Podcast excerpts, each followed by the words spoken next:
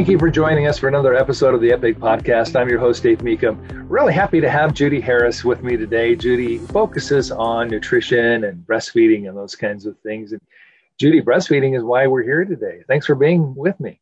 Yeah, it's great to be here, Dave. Yep.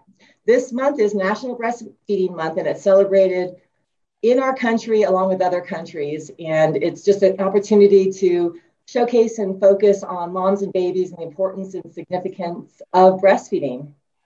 That's right. And breastfeeding, of course, is important year round, but August is always that opportunity to kind of bring it to the forefront. And it's a great time to be reminded of how important it is for the health of mom and baby. And there's so many things that are beneficial about breastfeeding that we don't always think about, right? So August is that opportunity and each August has a theme for breastfeeding month. Right. And I have to say, Dave, you know, you're just, you're, you're so great because you have your triplets and you and your wife and your family just does such a great job with those NICU situations of prematurity. And, you know, you did it beautifully. And that's, that's the theme we're trying to really address is empower families and everybody. And that's the theme. It's every step of the way. So our department has a lot of supporting programs and support is is out there now. Breastfeeding is a trending thing. I mean, it really is. You know, every decade we get stronger and better from the 70s of what we fell into with marketing and, and the formula. You know, there's a lot of push there and you know, there's a time and place for lots of things. But as we know,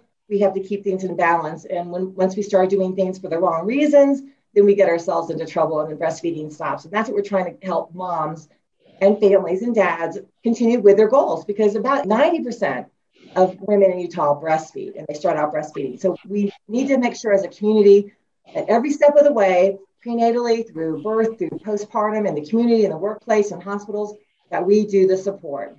And you're right about that trend. It trended down for a few decades there and kind of bottomed out in the 70s, but it's been remarkable and it's not been easy. It's been a long haul, but it's slowly been reversed, and we're kind of getting back to the point where I think everybody understands that breastfeeding is ideal. Now, can every woman do it? We know that there are exceptions, but for the most part, it's an option for most women, right?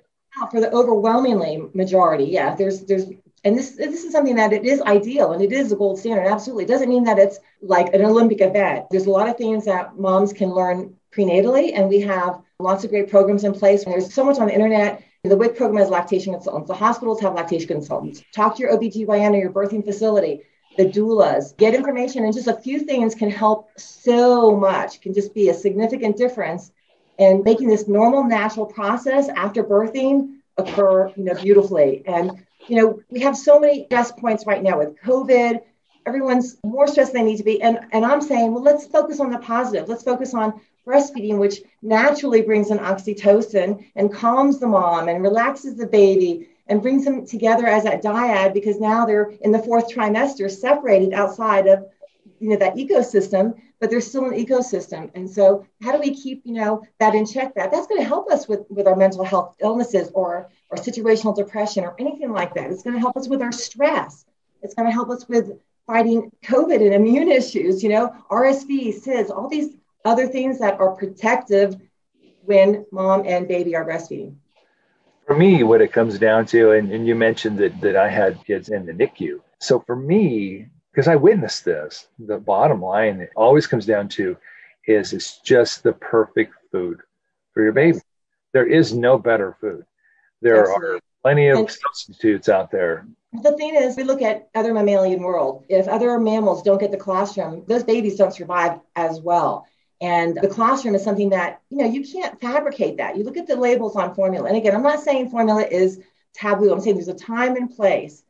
But I think that we went so far away in the 70s that we forgot all these normal natural processes that our body does. And the colostrum seals the gut and prepares the gut for digestion.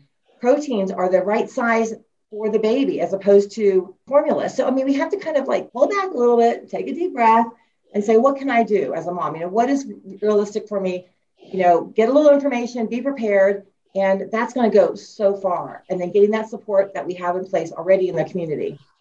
So, so many benefits. We just talked about the health of the baby. We've talked about emotional and mental health benefits.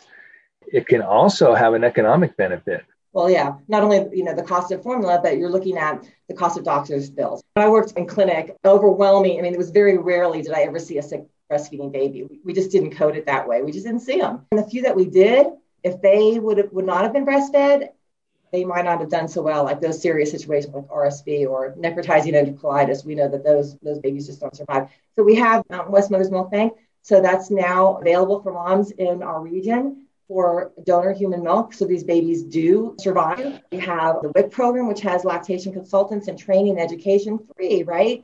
Um, and that's not just for those on WIC. We have a program for birthing hospitals, Stepping Up for Utah Babies. And that's a great program that has trained staff to do one step at a time of 10 steps that are evidence based that have been proven to help moms successfully meet their goals and have longer durations of breastfeeding. So, starting on the right foot, getting in the right place, it makes a huge difference. So those are a few of the services that we have through our Department of Health and through our state. And there's also even, and this is one thing that probably a lot of people don't think about when it comes to the benefits of breastfeeding, but there's an environmental benefit. Oh gosh, yeah. Yeah, absolutely. Yes. I mean, look, if you get down to the waste that we have and the cost of production, it's a milk product and that's a high carbon footprint and then transportation, packaging you know, and I think for me, I just go back to most moms want to breastfeed. And I think that's the real issue. Let's go back to let's not be driven by artificial culture that was created by money, consumerism. There's again time and place for formula, but we need to keep that in check so we don't have sick babies, we don't have obesity, we don't have chronic diseases. Moms don't have the osteoporosis, they don't have the breast cancer, the ovarian cancer. There's cancers for babies. I mean, the list goes on and on and on higher IQ. Baby doesn't get breast milk, they have a lower IQ. They don't get the benefit of those properties in the breast milk during their brain development, which is the first at least 18 months of their life. It's crucial.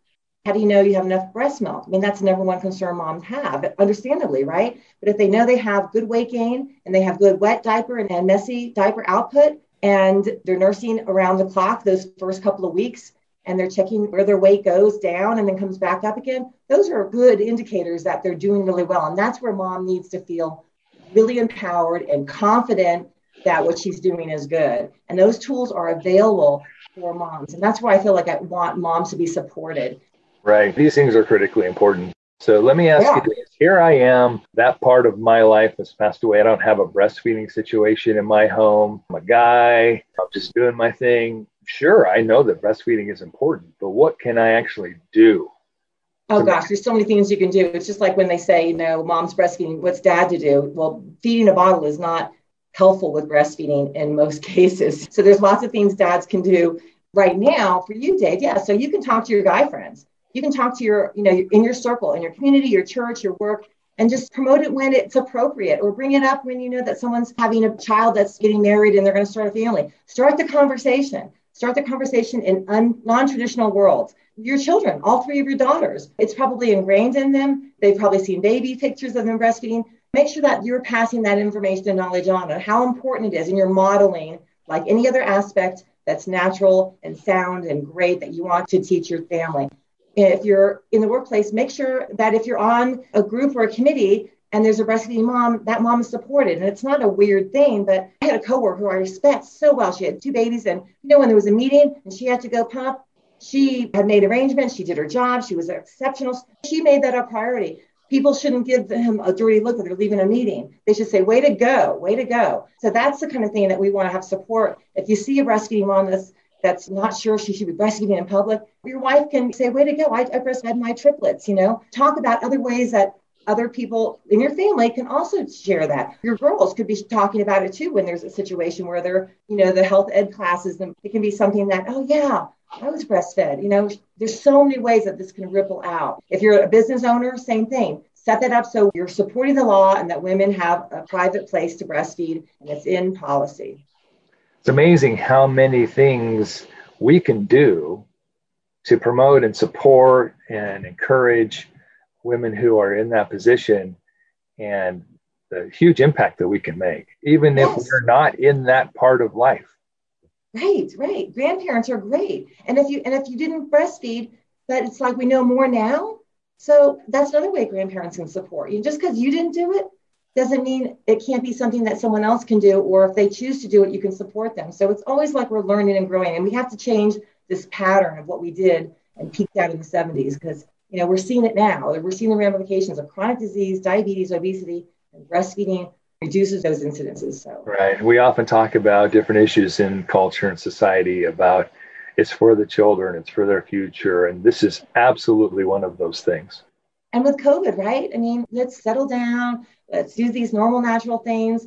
Protect our babies, and I think with when we take action, we have less stress. We feel more together and put together and, and capable. Right. Well, Judy, this has been a great conversation. I think it's something that's hugely important, and I really appreciate you jumping on and chatting about it with me for a few minutes. I love it. Thanks, Dave. I enjoy it. Look, good luck to all the women and families out there. all right. Thanks again, Judy. And thank you for joining us for this episode of the Epic Podcast. We'll see you next time.